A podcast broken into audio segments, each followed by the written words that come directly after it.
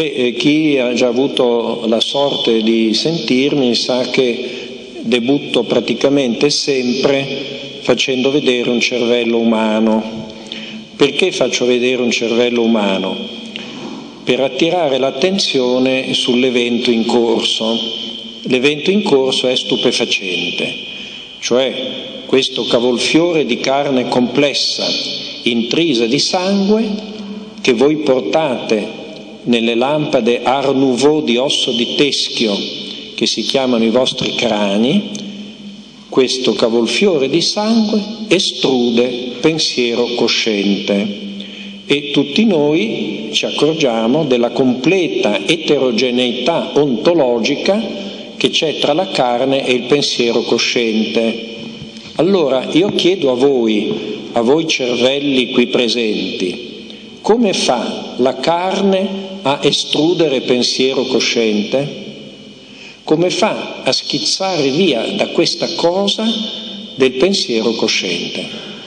Quindi vi invito a seguire la mia comunicazione su due canali. Il canale dei contenuti, quello che dirò, e il canale dell'evento. Sta accadendo il parliamo capendoci, sta accadendo la fuoriuscita di pensiero cosciente dalla carne. E accanto a questo stupore eh, vi invito anche ad, ad assumere un atteggiamento in qualche modo contemplativo, meditativo, perché secondo me stasera non state ascoltando pensieri di professore su una lavagna, ma state guardando verso voi stessi. Come dicevano i latini, de te res agitur, si tratta di te.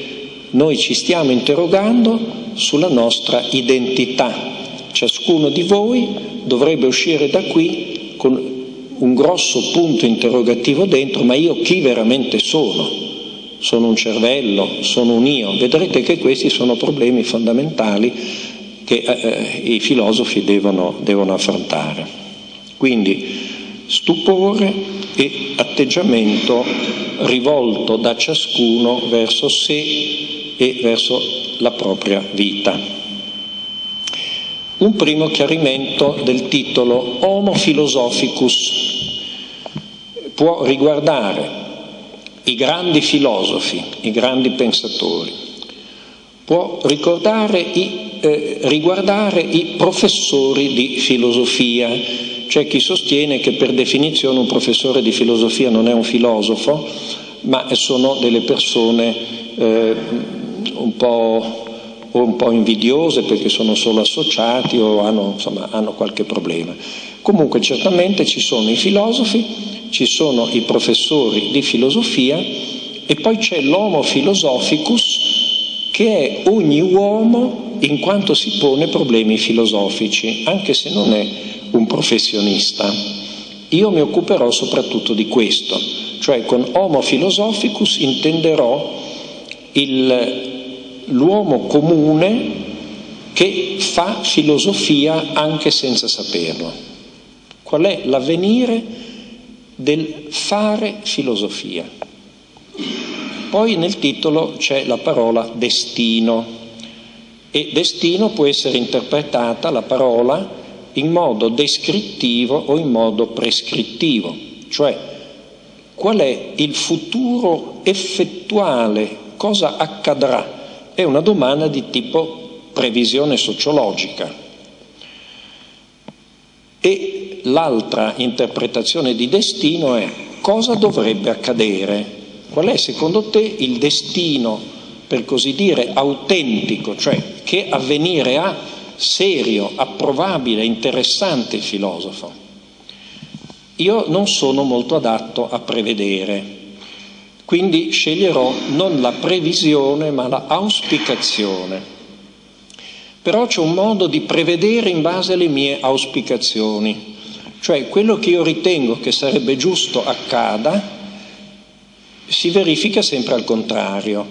Quindi si potrebbero economizzare futurologi chiedendo a me dove dovrebbe andare il mondo e prevedere il contrario. Sarebbe una riduzione incredibile di spese di questi grossi istituti di futurologia.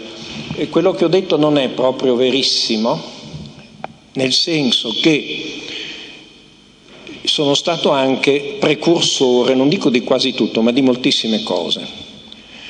L'informatica giuridica, la bioetica, l'animalismo, l'Oriente, eh, veramente tante cose. Nel 1975 ho progettato un giudice automatico che vi diceva quanto danno eh, potevate chiedere in giudizio e c'era la versione il callido e il candido, l'avvocato e il giudice.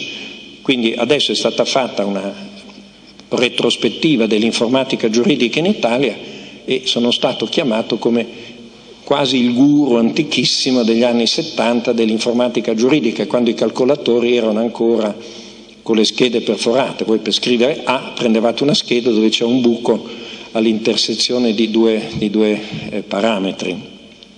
Io di solito precorro e non percorro. Quando ho precorso, ho l'impressione di aver capito quasi tutto, poi arriva una valanga di cui io non faccio più parte.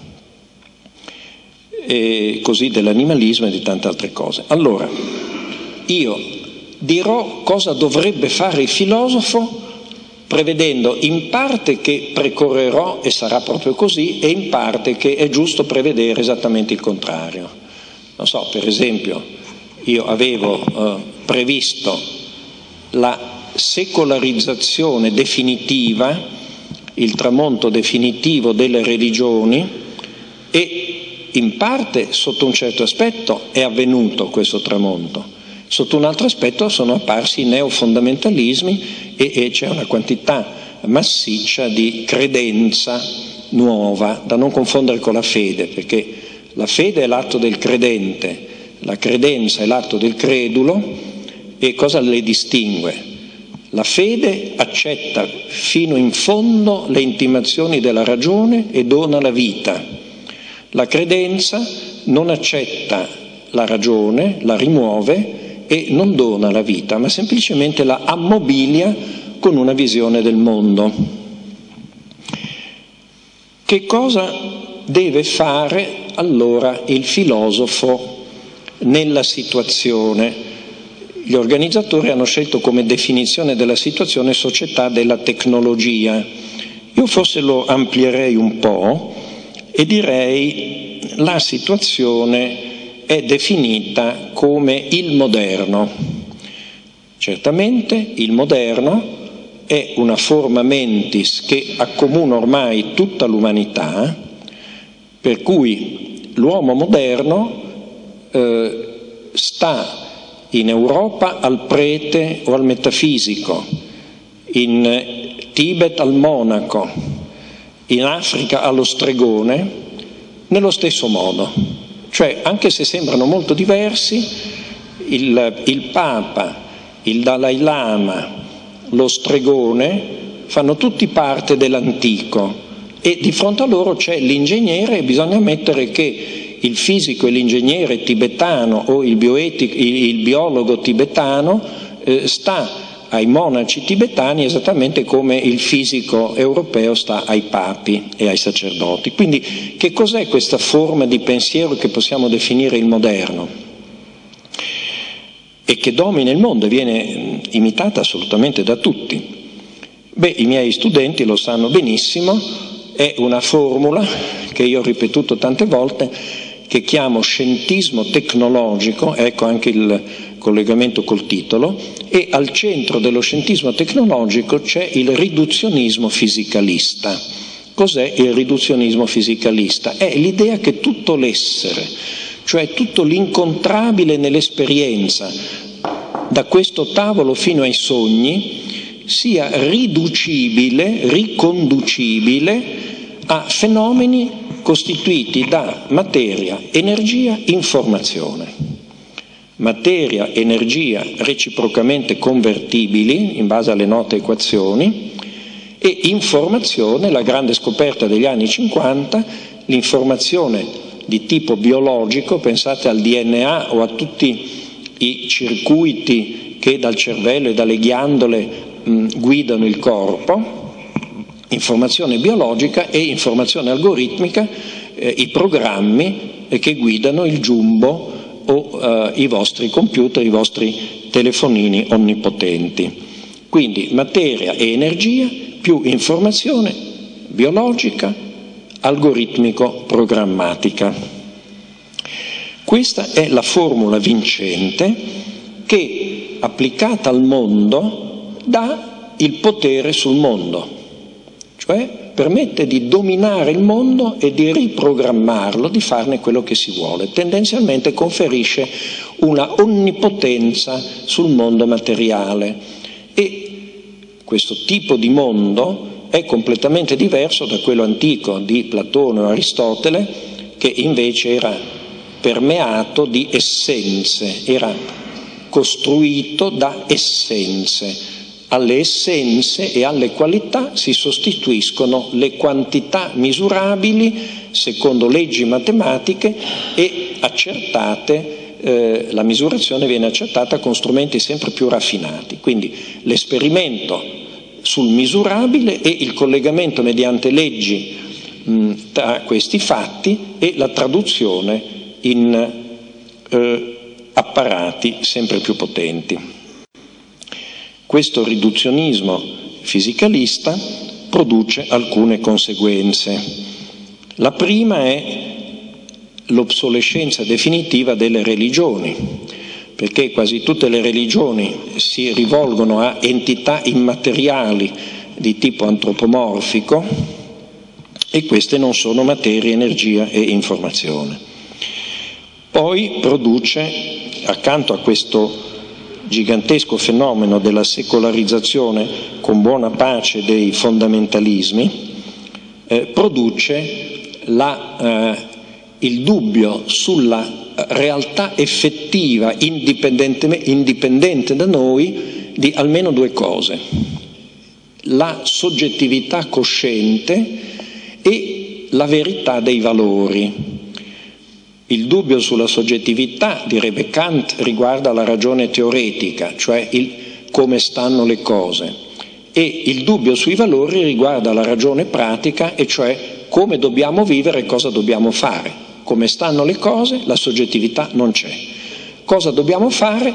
I valori sono arbitrari, sono convenzionali, sono relativi, non esiste un modo di scegliere tra i valori che sia cognitivo, ecco il non cognitivismo etico, assiologico, non si può dire che ha ragione Sad o ha ragione Kant, considera l'altro come mezzo, considera l'altro come fine, e non si può dire Vermeer è un pittore più bravo del, del mia zia.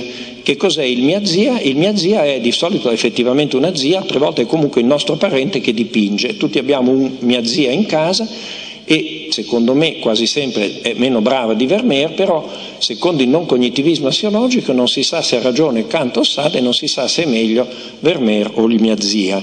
E questa è assolutamente una forma di pensiero dominante, perché è vero che la soggettività non è materia, energia e informazione e i valori non sono materia, energia e informazione.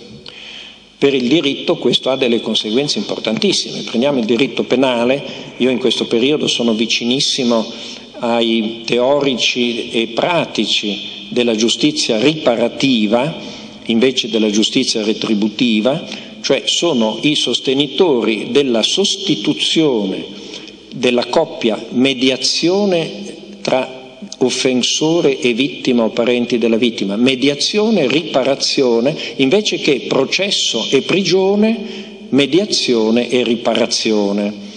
Beh, eh, nella vecchia impostazione il crimine deve avere un elemento oggettivo, la gravità in termini di valori, soggettivo la cosiddetta imputabilità, cioè bisogna che sia un atto cattivo e compiuto da uno libero. Se quello non è capace di intendere e di volere, non è imputabile. Beh, se non c'è più la soggettività con la libertà e non c'è più il valore con la verità del valore, il diritto penale manca completamente di fondamento. Questa è una delle tante conseguenze. Dunque, eh, il compito, se questa è grosso modo la situazione, un filosofo in situazione deve intanto affrontare questi due problemi, il problema della illusorietà o meno della soggettività, della coscienza di questo fatto che il nostro pensiero non è materia, energia e informazione, la coscienza è eterogenea alla materia e come fa a schizzarne fuori e il, il valore. Sono i due compiti eh, principali. Che uso viene fatto dello spazio aperto dal non cognitivismo etico? Beh, possiamo parlare di prevalenza dell'individualismo possessivo, cioè lo spazio vuoto non è occupato dalla santità o da altre cose un po' antiquate, ma dall'individualismo possessivo. E che cosa dice l'individualismo possessivo? Dice che i veri beni dell'uomo sono la ricchezza, il potere e la visibilità mediatica. Noi abbiamo la fortuna in Italia di avere un esemplare, esemplare dell'individualismo possessivo. È l'ex primo ministro, che qualcuno chiama l'ex cavaliere, io lo chiamo homunculus bandana, dove il diminutivo riguarda la sua statura culturale e morale e bandana il modo in cui mi pare che pettini i suoi capelli. Io nella vista non l'ho praticamente visto neanche un minuto, perché quando appariva nello spazio di una frazione di secondo io lo eliminavo e sommando tutte queste frazioni di secondo mm, l'ho visto molto poco, quindi nell'insieme diciamo un minuto, sommando tutti gli atti di scartarlo. Eh, però è un grande dell'individualismo possessivo. Ricchezza, potere, visibilità mediatica. Vedremo che è un errore filosofico ambulante. Comunque l'individualismo possessivo è la interpretazione vincente, egemone eh, dei giudizi di valore nella nostra società globale. Cioè tutti vogliono diventare più ricchi, possibilmente più potenti e più visibili. E vedete che il terzo mondo cosiddetto annaspa per imitarci in questo, in questo tipo di sviluppo della persona, diciamo. Dunque, compiti filosofici. Esiste o no la soggettività? Si può parlare sensatamente di soggetto, di mente, di coscienza, eccetera, di libertà? Due, è possibile fondare giudizi di valore, per esempio etici, estetici? Tre, cosa dobbiamo pensare della forma di pensiero egemone che è l'individualismo possessivo?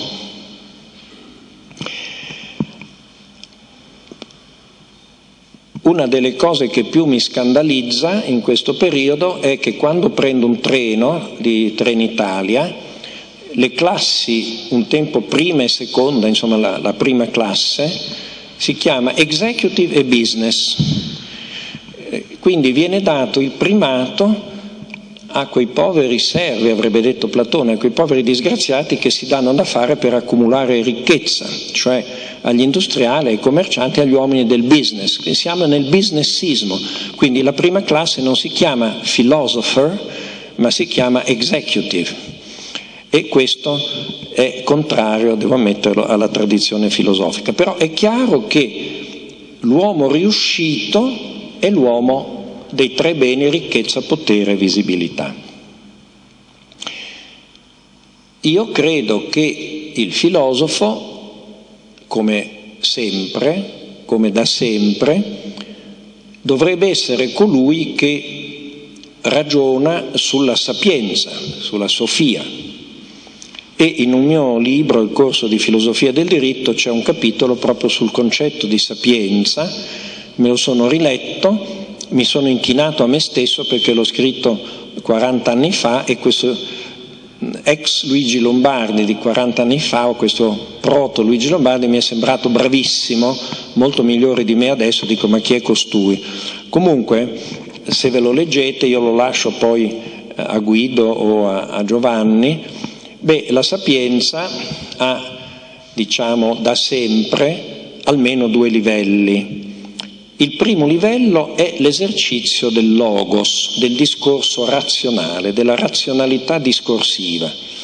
Questo logos si può distinguere in teoretico e ascetico, c'è una razionalità nel pensare e c'è una razionalità nel condurre la vita, dove razionale significa funzionale a un livello superiore di realizzazione della persona che io chiamavo contemplazione. Quindi logos scientifico e ascetico in vista della contemplazione. E che cosa sospinge verso la contemplazione?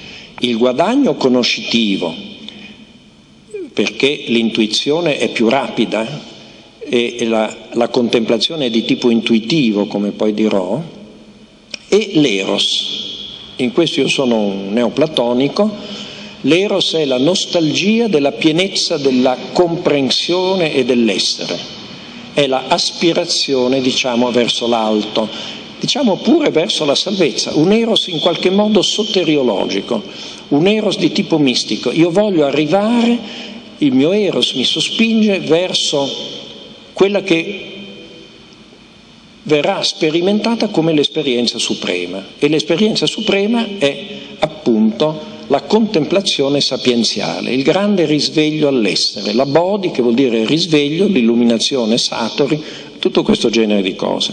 Quindi la sapienza ha due livelli, il livello discorsivo ascetico e il livello contemplativo, intuitivo, realizzativo. Eh, ci sono almeno quattro teorie rivali del sapere ultimo, cioè della sapienza, e non ce ne possono essere più di quattro. La prima è lo spiritualismo esperienziale.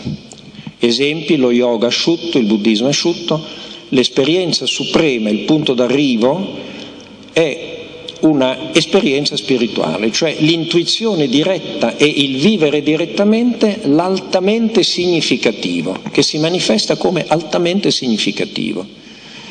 La seconda posizione è il fideismo religioso, cioè il sapere ultimo è dato da una rivelazione di Dio, perché solo Dio ti può svelare il mistero ultimo della realtà. Quindi alla prima si aderisce eh, per esperienza, alla seconda verità per fede, fede in una rivelazione.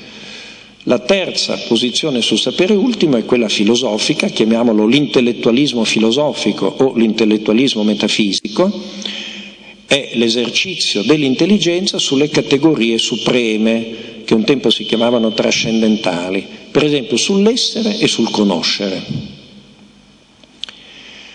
Quindi non il conoscere matematico, il conoscere estetico, il conoscere fisico, il conoscere storico, ma il conoscere e non l'essere, l'essere del tavolo, l'essere del sogno, l'essere, tutte le categorie, ma l'essere in quanto tale. Per esempio, il conoscere e l'essere in quanto tale come categorie trascendentali. Il sapere ultimo è capire queste cose, perlomeno l'essere, il conoscere il bene non specificati, perché quelli sono affidati alle singole scienze. E, aspetta, adesso ho perso il filo. Grazie. E, la senilità fa sì che io mi ricordi esperienze significative di quando ero piccolo e non l'inizio della frase che ho appena detto.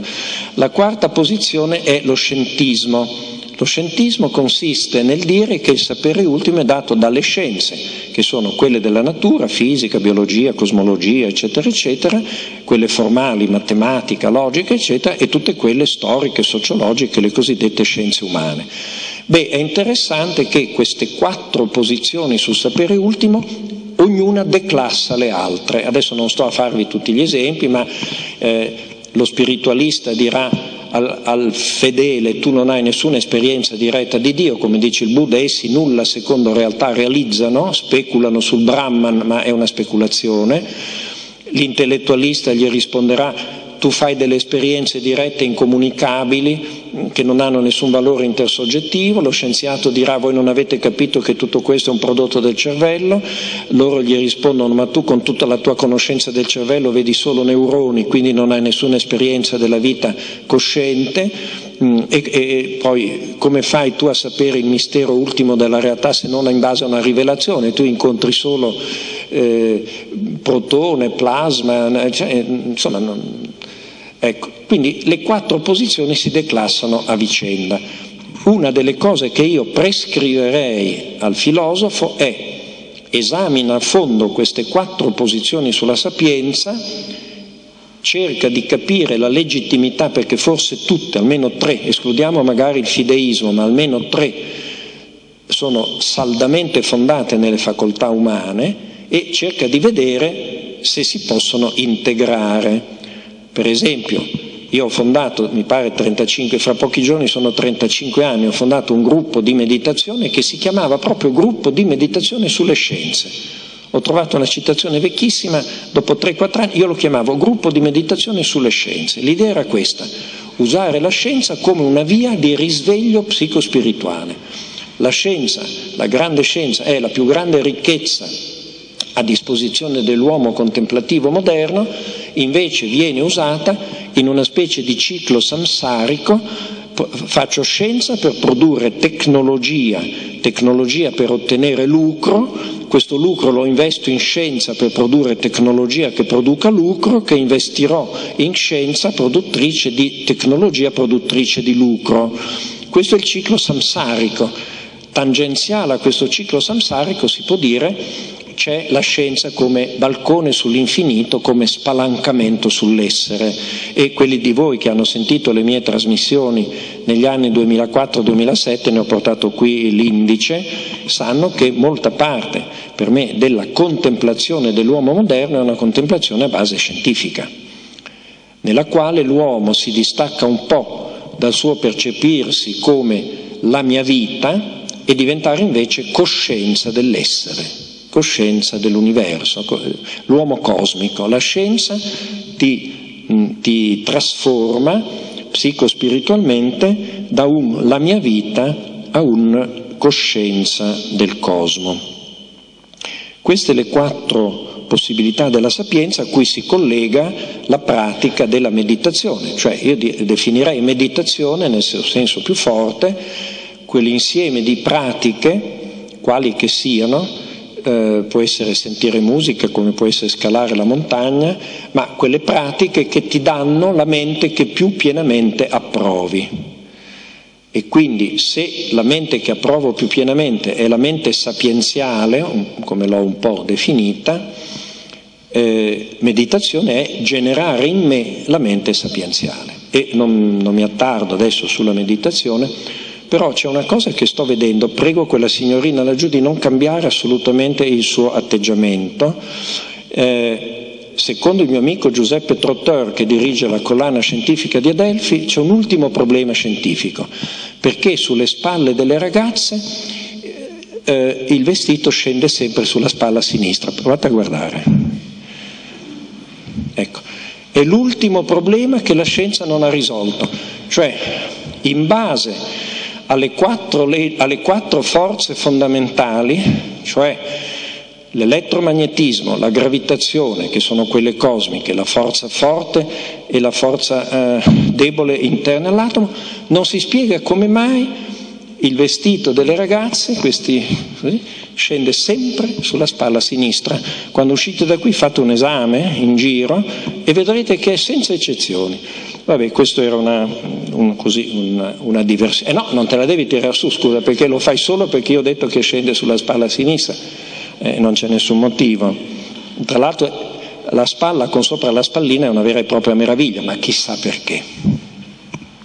Cioè perché è meglio con la spallina che senza, ecco, non si sa. Eh, vedete che siamo nel cuore del problema, no? le leggi fisiche e le leggi estetiche anche, ecco, anche nell'eros c'è cognitivismo e non cognitivismo. Cioè qualcuno, chi sostiene il non cognitivismo erotico, o tutte le donne sono uguali, i cognitivisti erotici dicono ci sono se sono eterosessuali, delle donne meglio di altre e ci sono dei rapporti erotici migliori di altri. Qui c'è molto relativismo, ma adesso non posso entrare nell'argomento, tra l'erotismo assolutista e quello relativista. Dunque, una cosa che ho scoperto recentemente e che vi segnalo è che nella nostra vita il non discorsivo prevale assolutamente sul discorsivo. Mentre quando pensiamo al filosofo pensiamo sempre al logos, cioè al discorso razionale, se noi esaminiamo noi stessi, non quando andiamo al lavoro, quando io devo scrivere una pagina, quando uno deve fare una comparsa d'avvocato, quando uno deve dimostrare un teorema, quando uno deve fare un esperimento, ma se astraiamo dal lavoro, e io che adesso sono pensionato ne astraggo molto, e osserviamo il vivere umano, Beh, il 98,5%, stima assolutamente temeraria, non fondata su esperimenti, è non discorsiva. E quest'anno uno dei temi del gruppo di meditazione sarà proprio l'incontro col non discorsivo. Eh, tutte le preferenze, tutto ciò che ci muove o ci trattiene, mi va, non mi va, mi alzo, non mi alzo, con lui ci sto bene, non ci sto bene, tutta una serie di fenomeni che ci guidano 20, 16 eh, ore su 24 e perfino mi veniva da pensare proprio avantieri, credo, la prima nobile verità del buddismo, tutto è dolore, tutto è dukkha, che si può tradurre dolore e tristezza. Ma il dolore e la tristezza sono forse dei fatti discorsivi? Assolutamente no. Quindi già nel, in uno dei teoremi fondamentali del pensiero umano c'è il non discorsivo, ma se voi prendete le narrazioni letterarie, sono quasi tutte narrazioni di eventi non discorsivi. Mi incanto per la bellezza del tramonto, eh, dico stronza alla mia compagna perché ha telefonato a un altro. Sono tutte reazioni che si radicano nel non discorsivo. E io vi consiglio molto, fa parte della meditazione Sati Vipassana, di fare consapevolezza su quanto di non discorsivo c'è in noi. Allora nasce anche il problema qual è il ruolo del non discorsivo nella filosofia. Perché noi siamo abituati a pensare che la filosofia approda a proposizioni ben fondate, proposizioni riguardanti problemi ultimi e ben fondate, ben argomentate. Beh, io una, quando ho scoperto l'Oriente ho detto che bravi hanno capito che la filosofia è in funzione di quella che prima chiamavo la contemplazione, cioè è un discorso, un logos introduttivo a esperienze non discorsive ben fondate nel discorso, quindi una complementarità tra la validità del discorso e la validità delle esperienze non discorsive. Queste esperienze non discorsive eh, sono di tipo vario, ma ne distingo almeno due. Il tipo del non discorsivo cognitivo, tipicamente l'intuizione, Tipicamente la ideazione, l'eureka dello scienziato di Archimede, quello studiato da Lonergan, le scoperte scientifiche sono avvenute tutte per flash che poi si giustificavano col ragionamento e con l'esperimento, ma non sono avvenute mh, discorsivamente. Quindi l'intuizione di cui parla Croce, che genera l'opera d'arte, e soprattutto io ne sono lo specialista mondiale, la cosiddetta realizzazione, la realization, forse il mio lavoro filosofico più importante è sulla realization, è in un volume che non vi ho portato, ma è quella che distingue tra l'altro il mistico dallo speculativo. Perché i padri del deserto si ritirano nel deserto? Tanto teoricamente dicono solo esiste Dio. La differenza tra la tesi esiste Dio e la realizzazione dell'esistenza di Dio richiede di ritirarsi nel deserto, eccetera, eccetera. Se qualcuno è, è morbosamente interessato, io gli fornirò la fotocopia del mio saggio sulla realizzazione. Poi c'è la visione, quella di cui parla il mio maestro Milarepa, che qualche volta si chiama Vipassana, qualche volta si chiama Prajna. In ogni modo, il culmine del discorso è un cognitivo non discorsivo, intuitivo. Secondo, il non discorsivo di tipo emotivo, affettivo, valutativo. Il sentito. Quando dico il quadro è bello, secondo voi lo dico in base a un discorso? Un po' sì, un po' no. Ma prima c'è l'impatto e poi semmai lo giustifico. E alla fine di tutto il discorso giustificativo, in un mio libro c'è un'analisi per esempio di Vermeer dal punto di vista strettamente cognitivo, alla fine però, dopo tutto il discorso, c'è l'emozione davanti all'ecceità. Quel quadro, quella stradina di Delft, quella versatrice di acqua, è bella perché è quella, la ecceità. E la ecceità viene afferrata con una intuizione, emozione che non è discorsiva. Il famoso Taumazein, la meraviglia, che è l'origine della filosofia, secondo gli antichi, è qualcosa di intuitivo, emozionato. La stessa curiosità. E bisogna dire che anche il sentito conosce, per esempio io sono un malinconico, ma la malinconia è solo uno stato psicologico o è anche conoscenza? o dukkha. Beh, la malinconia è un abbreviato della tesi l'uomo è mortale, eccetera, eccetera. Cioè, moltissimi sentimenti hanno un valore cognitivo, ma anche il conoscere può emozionare. Io sono felice quando capisco qualcosa.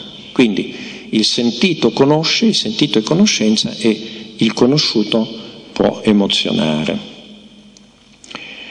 Eh, questo è il discorso, diciamo, su quello che il filosofo dovrebbe fare nella fondazione della sapienza come esperienza della persona.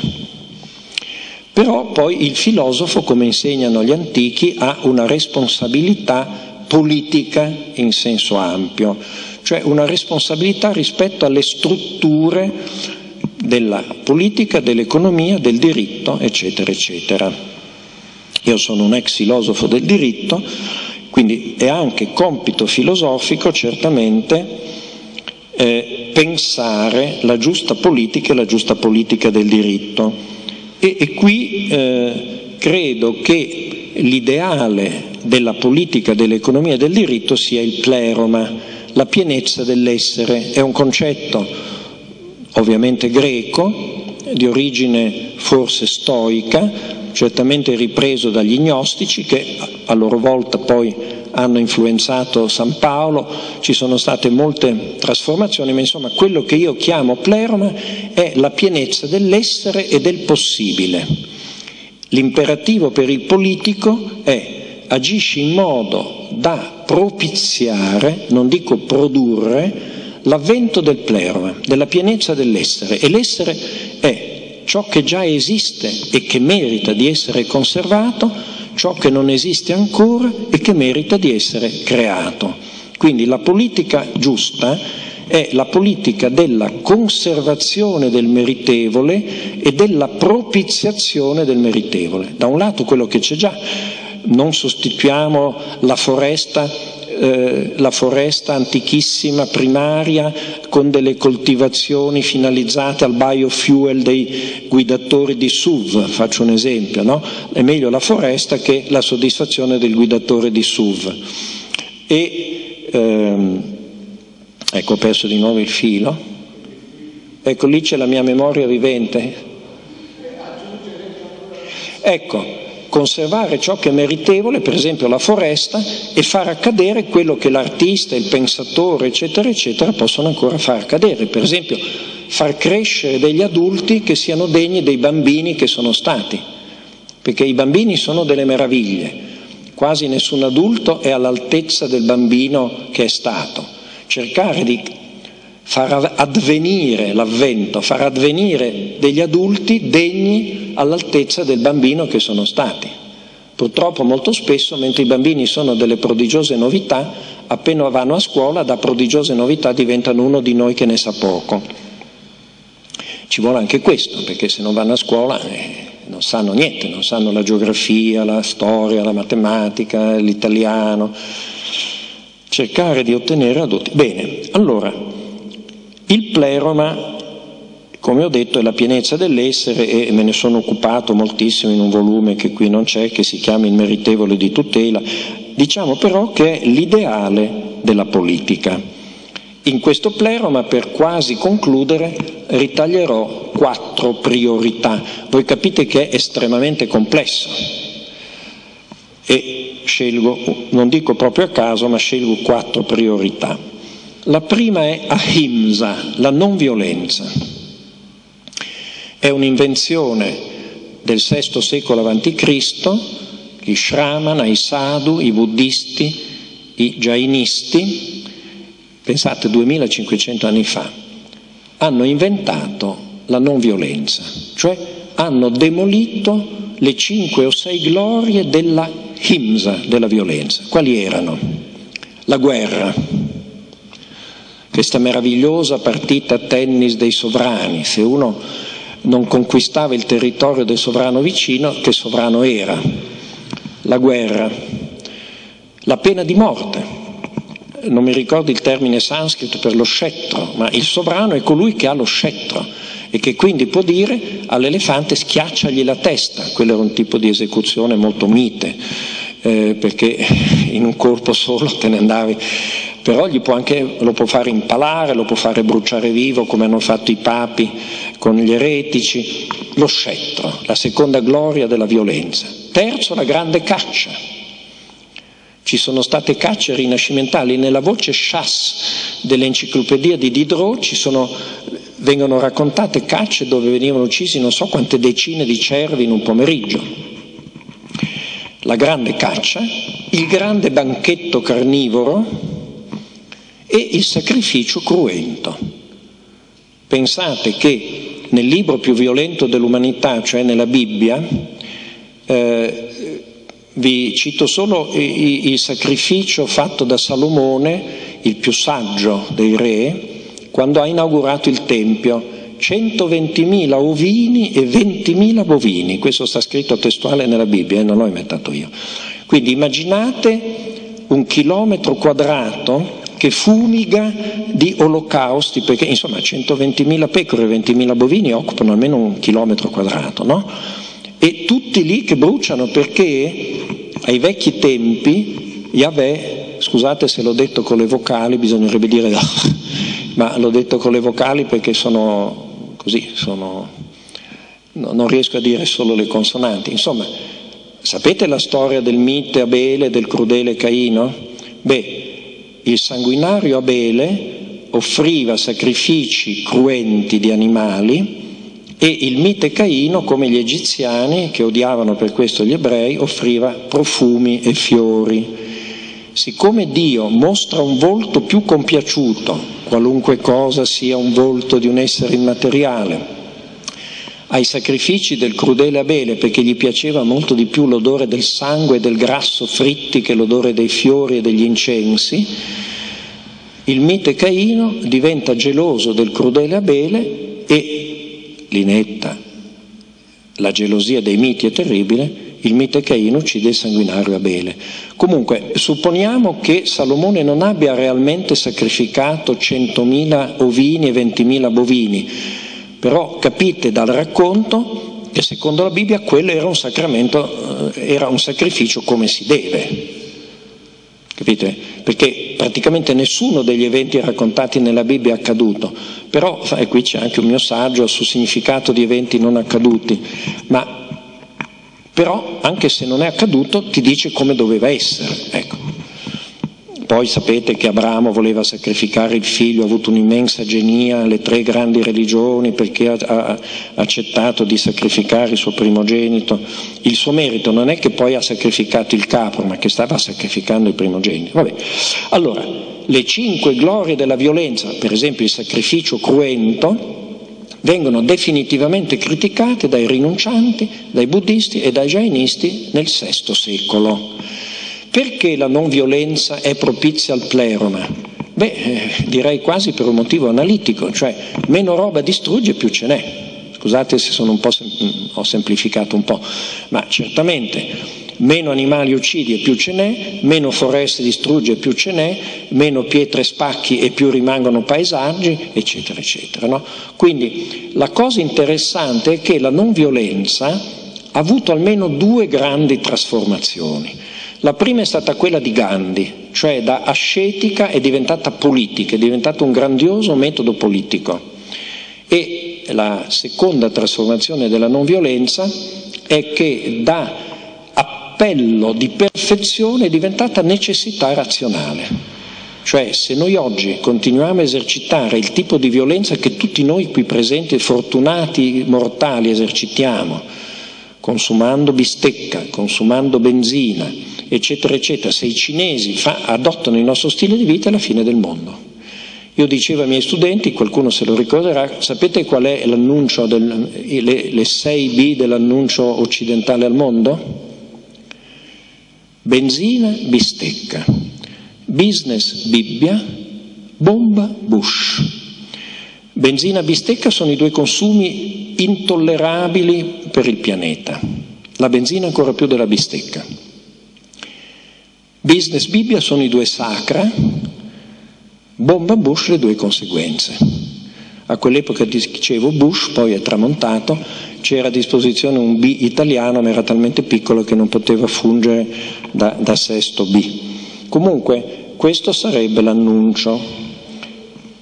Non violenza. Secondo, gli animali. Ecco, io vi ho portato qui, negli ultimi vent'anni sono diventato animalista, vi ho portato due figure.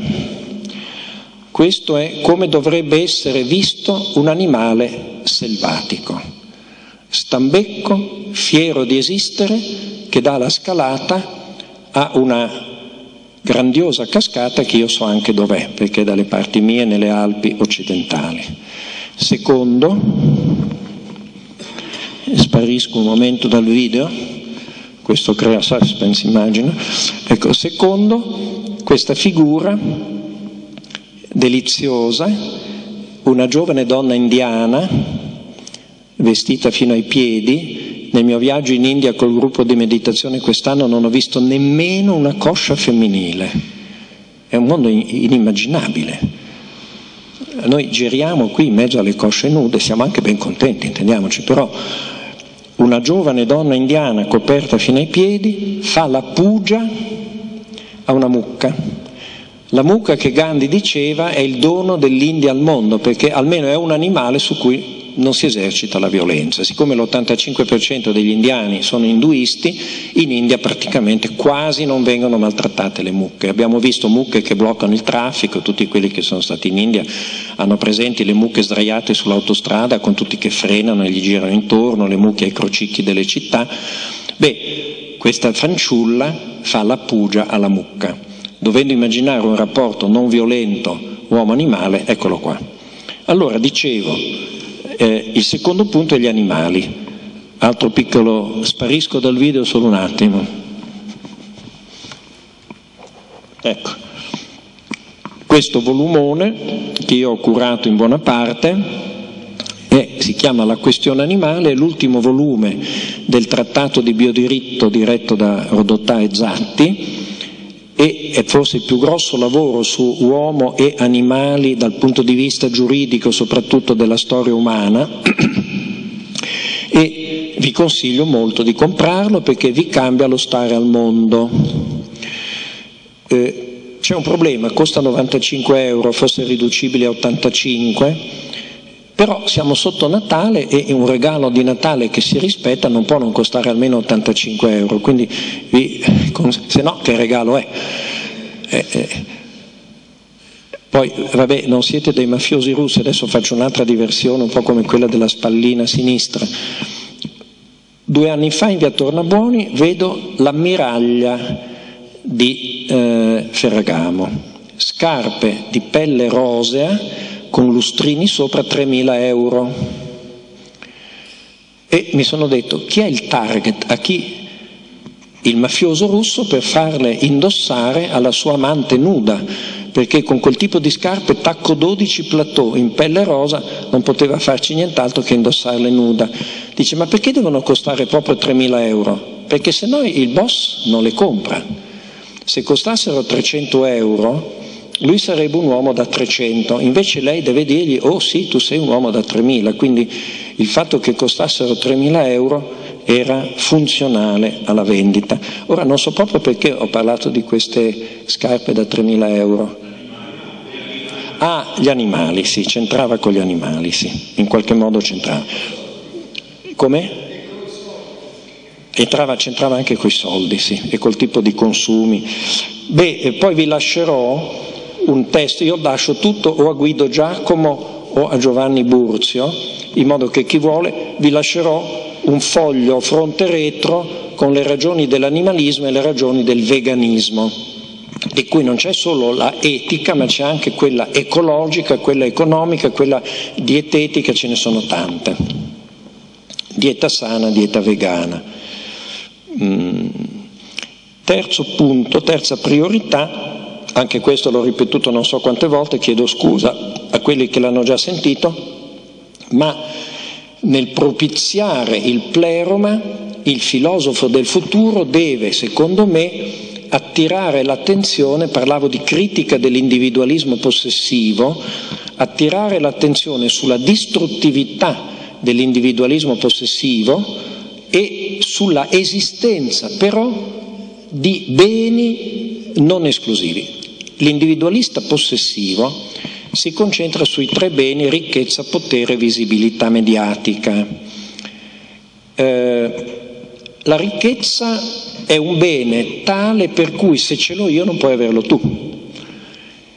Se mangio la pagnotta io, non la mangi tu. Se io metto i piedi in queste scarpe, che tra l'altro sono vegan, non ce le metti tu. Quindi la pagnotta e la scarpa sono beni materiali esclusivi. Se occupo io quel territorio e ci faccio la casa, non ce la fai tu, eccetera, eccetera. La ricchezza è fatta di beni esclusivi. Il potere è immateriale, ma è anche esclusivo perché per definizione è comparativo. Cioè avere potere significa averne più di un altro. Se abbiamo esattamente lo stesso potere, io non ho potere su di te. E la visibilità mediatica, anche quella è esclusiva perché se parli tu non parlo io. Per esempio Voitiva nella Chiesa ha distrutto la teologia perché ha preso il microfono e parlava sempre solo lui.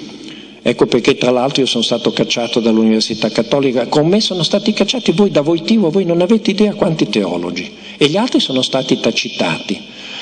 Quindi anche la detenzione dei microfoni bene, eh, e dei video è un bene esclusivo. E allora dice, ma allora per che cosa vivere?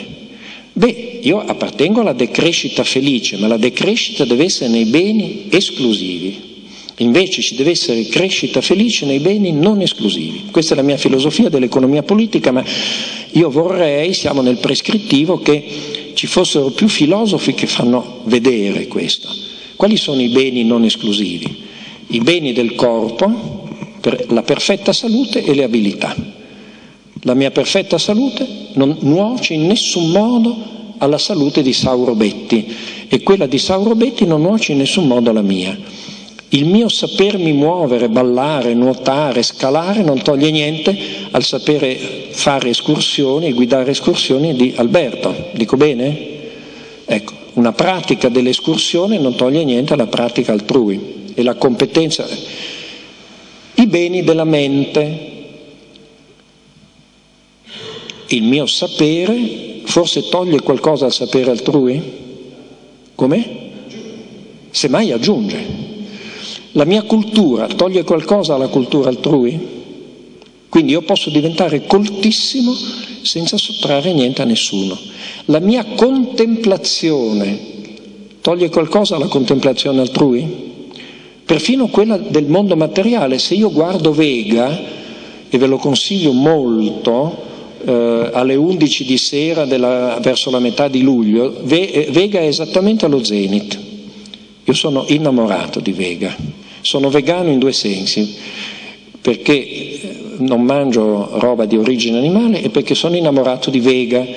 I miei nipotini sanno che sono morbosamente geloso di Arturo, perché Arturo, che dopo Sirio è la più luminosa stella del cielo, sta lì non lontano da Vega e io mi accorgo benissimo che Vega se la fa con Arturo. Allora i miei nipotini dicono il nonno è geloso di Arturo perché eh, lei considera come fidanzato molto più Arturo che il nonno.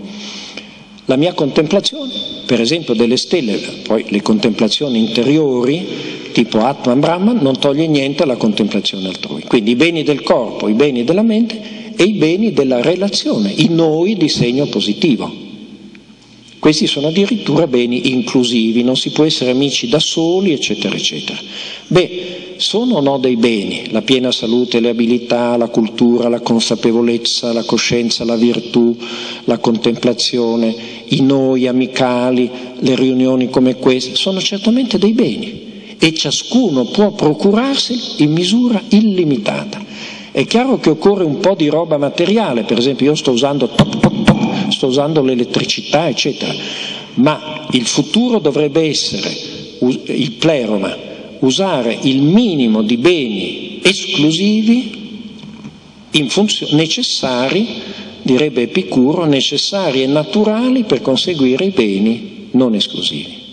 Chiaro? Quindi crescita felice, illimitata, salvo quella necessità di base, quel minimo. E l'ultimo punto, il quarto, la quarta priorità la chiamerei, ed è l'ultima cosa che, che dico, mistica laica. Noi siamo abituati a pensare che l'esperienza mistica sia per forza religiosa, cioè che sia uno strabuzzare gli occhi verso il trascendente, verso l'invisibile, verso gli al di là. Invece in quelle trasmissioni di cui vi parlavo io ho sostenuto che ci può essere mistica immanente, cioè sono diventato un bardo delle trascendenze immanenti, e cioè dell'incontro diretto esperienziale con l'altamente significativo. Io sono, per così dire, uno specialista degli oltre che non sono degli al di là che possono essere le esperienze erotica, estetica, avventurale, vocazionale, amicale, c'è tutta una serie, la tenerezza, ecco ne ho parlato in quelle trasmissioni. Allora io credo che con queste quattro priorità delineiamo un pleroma possibile. Eh, io terminerei qui, eh, prima di venire ho parlato con un ragazzo eh, che per me è molto importante, e ha attirato la mia attenzione sulla rete e su tutto quello che è il nuovo mondo del virtuale. Mi ha ricordato che una delle prime tesi che ho dato su internet era proprio internet e la comunione dei santi.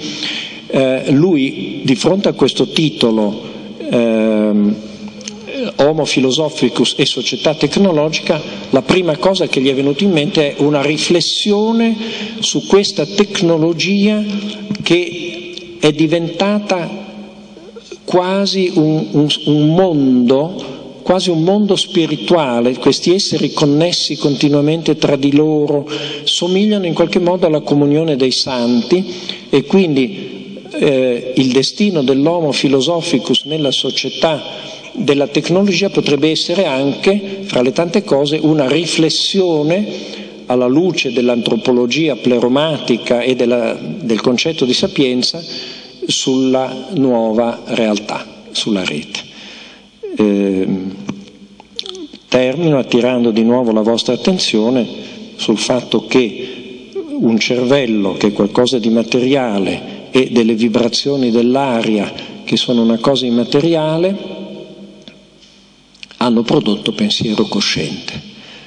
E questo è uno dei luoghi dell'apofatismo, di dove, dove non si capisce, non si capisce come il mondo è schizzato fuori dal nulla, non si capisce come il pensiero schizza fuori dal cervello e possiamo anche dire come frase finale, come mantra, che il filosofo è il frequentatore dei luoghi apofatici. Grazie.